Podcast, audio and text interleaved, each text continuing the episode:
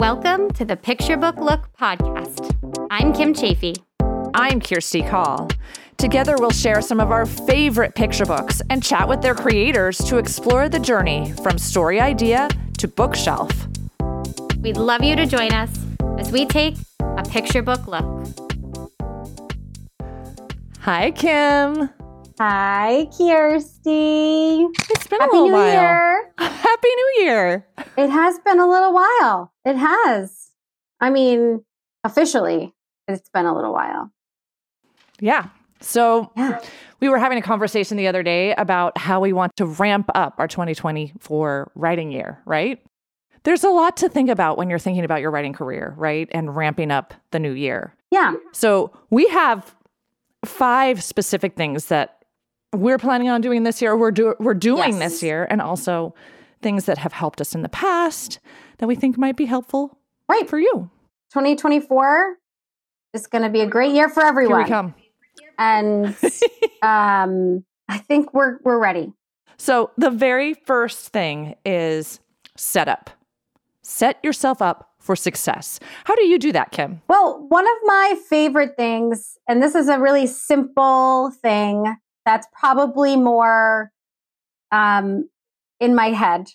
It's more psychological of a setup than anything, although I guess it's a physical setup too, is um, buying some new pens, a new journal. Um, I like to do a lot of my writing on just like yellow legal pads. That's kind of where I start my stories and I write uh, lots of word lists and things. So I'll get a new pack of those. Um, it just feels like a fresh start.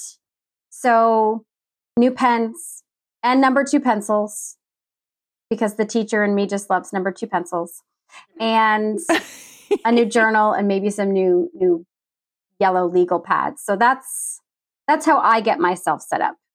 How about you? Uh, well, similarly, I really love a good new Right? journal and pens, colorful pens. I love my colors, so I want all the colors of the rainbow. it's so exciting. And right now is actually January, where Tara Lazar has her Storystorm Yes. challenge, where every day she challenges us to think of a picture book idea. And I've been doing this for years and years and years. And it's one of the things I look forward to in terms of starting my new year because it's a new year. I'm thinking of new things. I'm excited about the possibilities and the prospects of writing a, a, a fresh new story. And so that's another way that I get ready for my writing year is putting myself in the right mindset. So that leads us to number two. It does. I love so much. Number two is do an inventory of what you have, the, what you've written, the ideas that you have, and just really look at them, read them, decide does this need to be, well, put in the drawer, the proverbial drawer? hmm Do I need to delete it all the way? Is it that bad? I'm gonna ever say I'm gonna have a yes and a no pile. Like if this were not on my computer, I would have a yes and a no pile. Like yes, I'm going to revise this one. Yes, this has some really good elements that I want to keep working on. Or no, this really is just a terrible, horrible, no good draft. Crappy, crappy. It will never be any good. I'm going to throw it away. What was I thinking? what was I thinking when I wrote this? No, I think it's really important to do that. Uh, I think also if you've been writing for a few years, then you probably have stories that you wrote a while ago and maybe don't even remember that you have, or you just haven't read it in a while. I've gone back to stories that I'd forgotten about and read them. And yes, there have been ones that I've been horrified at, but also um, some really good elements could be in there, right? It might not be the whole story that you want to put in the yes pile, but maybe it's a story idea. Maybe it's a new story idea. That's the thing. I mean, most of the time, I'm going to be honest, most of the time when I do this inventory, I don't like what I'm reading. I don't like what's there. And there's a reason for that. Those are the things I left behind and didn't move forward with in trying to get them published, right? Right, right. But there have been a few times when I have looked at something and been like, oh my goodness, this might actually have, you know, potential. Right. There's something in here that I can do something with. And that is so exciting, especially when you forget about it. Yeah. I just have like a hundred million ideas and I write a hundred million terrible, terrible, terrible stories all the time. I just have so many terrible stories. And so, yes, I've forgotten about most of them because they are forgettable. well, but the thing about that is you look at a story that might be terrible the way you have written it a while ago, but maybe it gives you an idea for a new way that you can tackle it. Maybe instead of a picture book, it really could be a board book. Exactly. Or maybe mm-hmm. you want to expand it into a chapter book. Um, That's so what's so exciting about taking the inventories because mm-hmm. you have a new brain. Uh, our brains are constantly changing and rewiring, and hopefully, we're becoming better and better at our craft and understanding more and more about how words work together. Right. and then as we're looking at these things that we created in the past, we can use our new brain to find new ways to use it. Yes. And so it's a very I I love this part of starting a new year where you, there's just the possibilities are endless. Yes. Yes. And you can do anything with that blank page. It's like a blank canvas spread out in anything. front of you. And you can choose to focus on the things you really want to focus on. So you've got the yes pile, you've got the no pile, and you can just like clean out your files, get rid of the no pile, and right. really focus in and hone in on the yes pile. Exactly. Exactly. And then that brings us to number 3 mm-hmm. creating a map or a plan for a few months at a time. So some people might be really good at this and maybe they look at the entire calendar year. My plan is to look at the first four months. I'm going to chunk the year into thirds for 2024. I love that. And I'm going to map out what I hope to accomplish in the first four months of 2024. I'll wait to do the other two thirds to see how my first third goes. But my plan is to look at my yes pile and figure out what I want to revise at the beginning of the year, what I'm feeling most pulled toward. And then also, I'm going to leave myself some room for some new writing. So, not only revising old ideas, but new writing.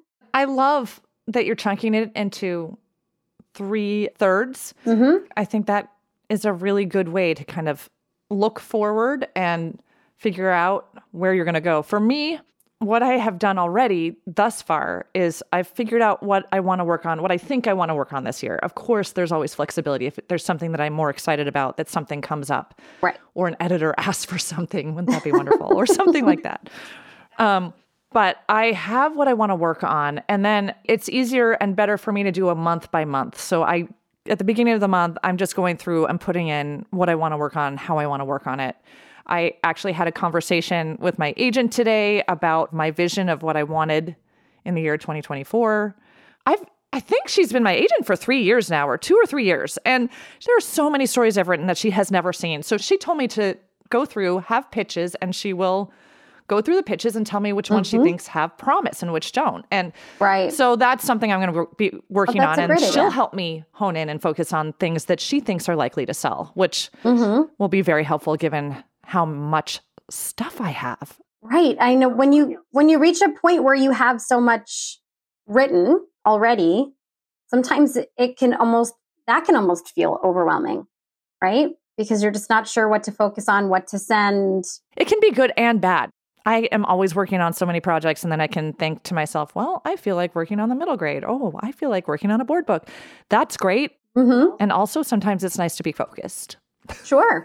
Absolutely. One thing I want to add to that is yes, make a map. This is important. And also, it's very important to be flexible. Mm-hmm, Things happen, mm-hmm. things in your life happen.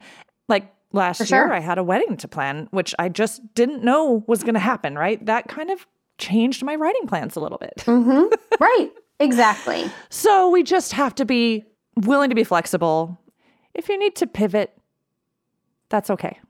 Give yourself permission to pivot if you need to pivot, right? Okay, so next we have one of our favorites. Well, all five of these are our favorites, but communities. We love community. It's so important. Kim, you and I met at a critique group. Right. We had no idea that we would start a podcast and do school visits together and Write you know stories together. all the things. right. Just super secret things Super that are going to be so much fun later. you know, so we didn't know that we would be besties and be Casey squared, right. All the things. all the things. And-. I think that that's, I mean, being part of, of a writing community and that can kind of be scary if you're just starting out because you might think, oh, I'm, I'm not good enough yet. I'm not really a writer, maybe because you haven't been published yet.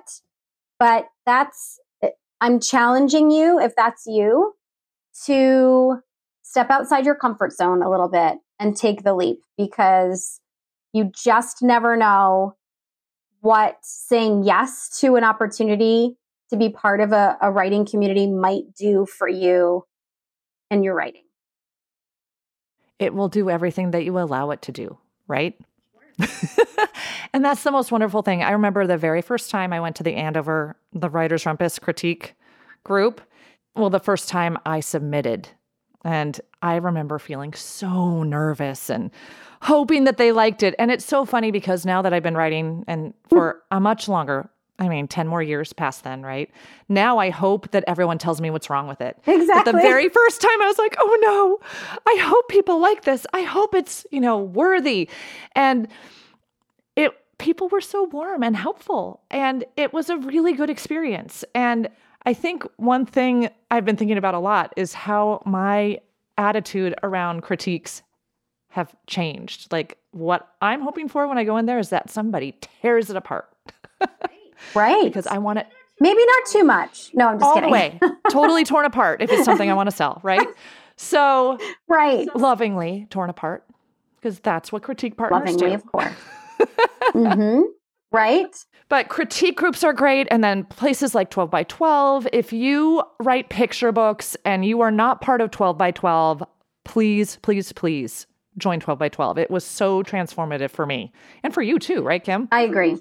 Oh yeah, for it's sure. It's this challenge Um, where you write one picture ago, book a month and then you were you're challenging yourself to revise one picture book a month. It's this huge community and it's just a phenomenal group of very supportive and amazing writers and authors. now is the perfect opportunity to check out 12 by 12 and we'll put a link to that in the show notes um, just because we feel so passionately about how impactful that community was and still is It still is. So, our last thing, our number five is reconnect with your creativity.